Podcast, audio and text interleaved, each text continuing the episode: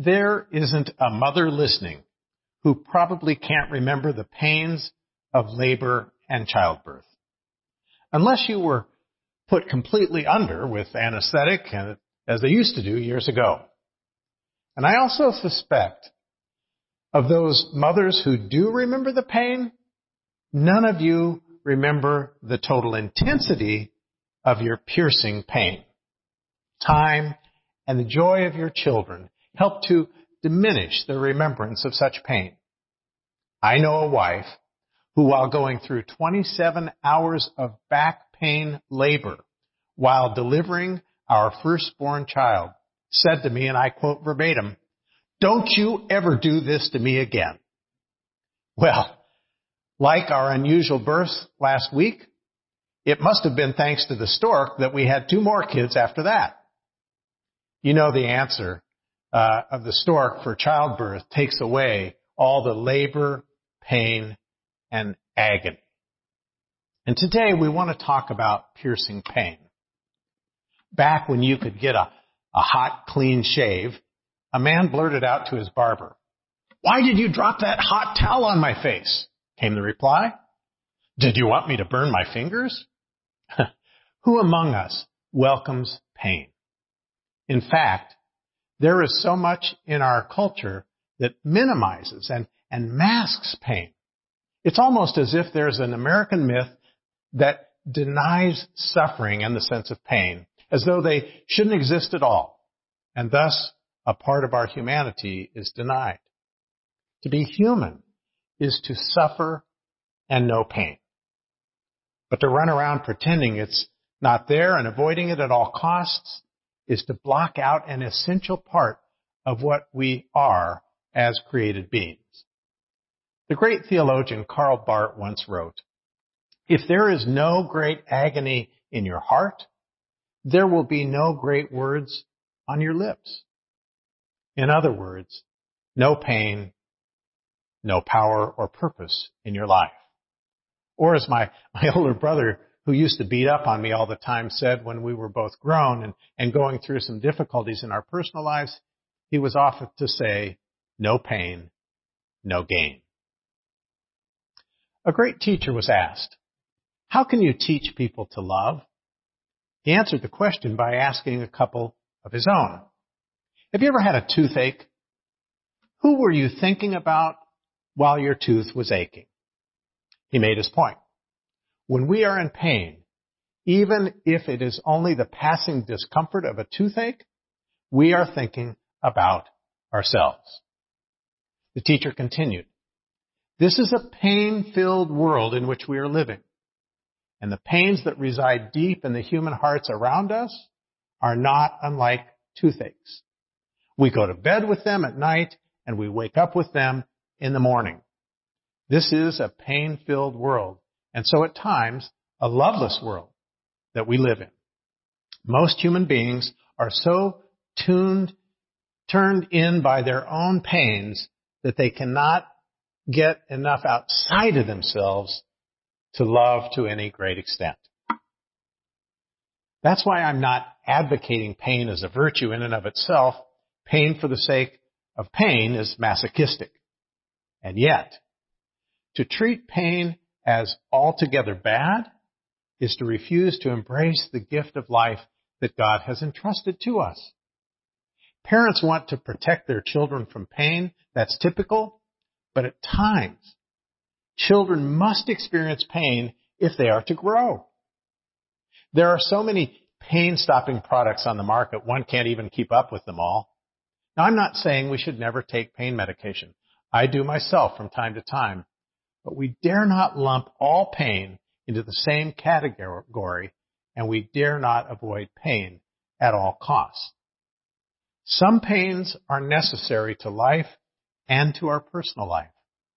Yet, many in our time turn to drugs or alcohol to avoid and mask over dealing with some of the deeper issues and difficulties of life. As I understand our faith in God's coming among us in the incarnation. I cannot imagine life without pain and suffering. And I don't see how life could have meaning without pain. Most of the great art, literature, and music of the world has been born out of loss and suffering. And so too with our faith. God didn't come into the world in Christ to take away our pain. God came for something much greater than that. Yet that's, that's what so many people want from God. They, they, they want God to pretty much give them a pain-free life. Our Lord came into the world in pain, and He died in pain. I'm going to come back to His death in a minute, but I want you to listen to the account of Jesus' birth. While they were there, the time came for her to deliver her child, and she gave birth to her firstborn son and, and wrapped him in bands of cloth and laid him in a manger because there was no place for them in the inn. That's it. In one short verse, we get the account. And you can be sure in one long labor with piercing pains and contractions, Mary bore Jesus. What is life? asked a Spanish philosopher that begins amidst the cries of the infant and the screams of the mother. Many sermons have been preached on the manger and cross being made from the same wood. I say no. They are stories of the same person and pain.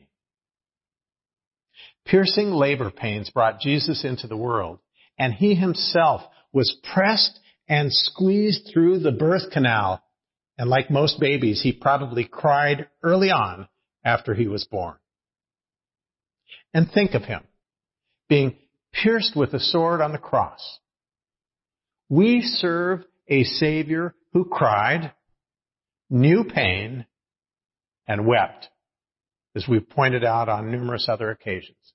Not the no crying he makes Savior portrayed in the popular carol, Away in a manger. Mary knew piercing pains physically at Jesus' birth. And Mary knew piercing pain in her heart at his crucifixion. When she heard the nails being pounded into his, his hands and his feet, and when she saw the spear piercing into his side, her heart was pierced as well. Now, for those of us who are parents, that is truly seeing a child in pain. We can all relate to pain. You've had piercing pain if you've ever been cut deeply by a knife or some other sudden puncture of a sharp object. This summer, my hand got caught in, in the wire spring of a tape gun, and I couldn't believe how painful it was. I had to go to the emergency room to get it removed. We've all had accidents of, of one kind or another. You've had piercing pain if your heart has ever been cut suddenly in a relationship. Pains of all kinds can, can slice instantaneously and often without warning. And yet, for all our experiences with pain, none of us can truly relate to the piercing pain Jesus went through on the cross. In fact, he could not know until he was actually there going through it how horrible it could possibly be. There were many factors in Jesus' death. Studies have been done by doctors to, to see what happens to the human body through crucifixion and what happened during Roman times when people were whipped and beaten before their crucifixion. I was going to share some of the graphic detail of that, but it's just too hard to take. You see, we can't relate to that kind of pain, but Jesus knows our pain. And so I ask you today, what pain are you experiencing in your life? None? Perhaps.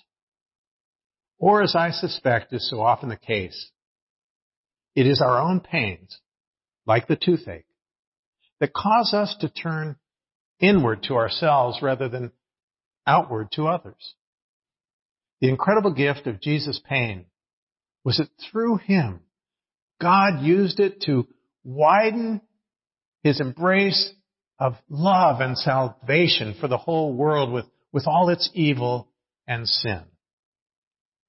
When Jesus wept over Jerusalem, he wasn't feeling sorry for himself. He was saddened and upset over Israel's lack of faithfulness and thus a break in its relationship with God. And even from the cross, in the midst of enormous physical and the emotional piercing pain, he could say of his executioners, Father, forgive them, for they know not what they do. So, what pain is piercing your life? Or are you suffering any pain because you are a Christian?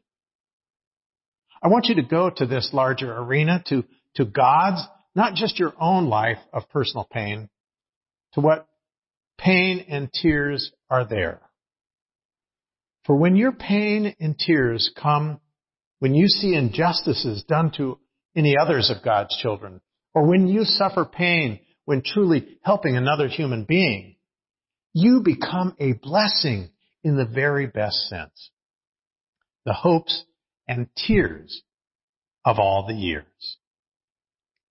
The Scottish preacher George MacDonald said, The Son of God suffered unto death, not that we might suffer, but that our suffering might be like his. And it was that great author of the South, Flannery O'Connor, who knew this discovery. You will have found Christ when you are concerned with other people's sufferings and not your own. Pain is part of life, and pain is necessary to life. God has created a world where pain is as much a potentiality as is joy. God doesn't cause or inflict pain in our lives. God does allow it to happen.